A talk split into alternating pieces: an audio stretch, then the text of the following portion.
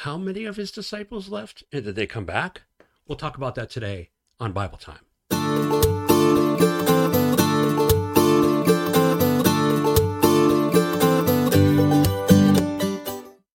Good morning, everyone, and thank you for joining me for Bible Time. So, today the question is from John chapter 6, verse 60. On hearing it, many of his disciples said, This is a hard teaching. We cannot accept it. And they left. Well, which of his disciples left and did they come back? This is a great question, and I appreciate the question coming in. But I think what you're thinking about is you you're kind of thinking about what we've been taught through the years that Jesus had 12 disciples. Let's see, five and five, and then two toes, 12 disciples. But Jesus had more than 12 disciples.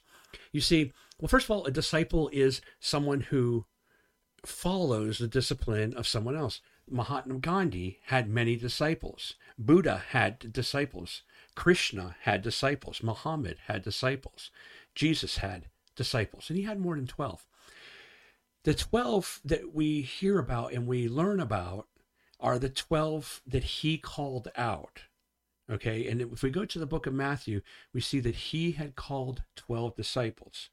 We see where he called Peter and Andrew and James and John and Matthew. And we know that he called 12 to represent the 12 tribes of Israel.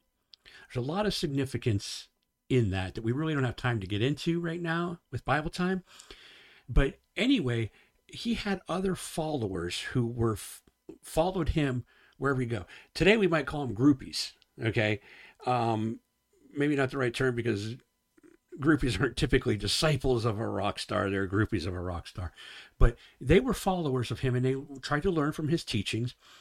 And there were many of them, more than just the twelve. We only hear about the twelve because that's what the Bible really calls out, because it's it's a specific reason to represent the 12 tribes of Israel.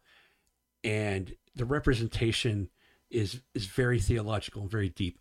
But he really had other people who were following him. And that's why some of them left because they didn't like the difficult teaching. But what was that difficult teaching? John chapter 6 is one of my favorites in the Bible, the, the whole chapter.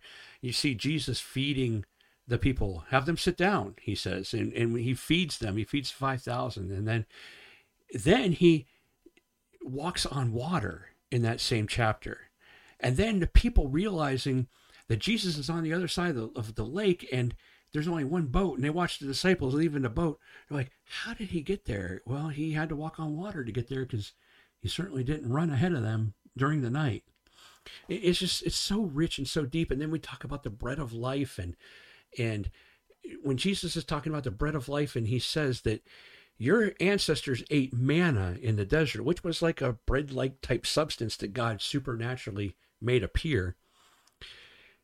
But when he's talking about the bread of life, he means his body. When we feed on him, now we're not going to physically eat him. We're not going to, as the expression goes, eat the elephant, okay, to take on a big problem we're not going to physically feed on him. We're not into cannibalism here. But we feed on his teachings. He was telling his disciples, all that were following him, if you listen to me, you learn from me, you understand my teachings, that I have been sent by the Father. And when he draws you out, John 6 44, you can come to him. Okay? he's teaching them all this stuff, and finally they say, you know what, this is too difficult.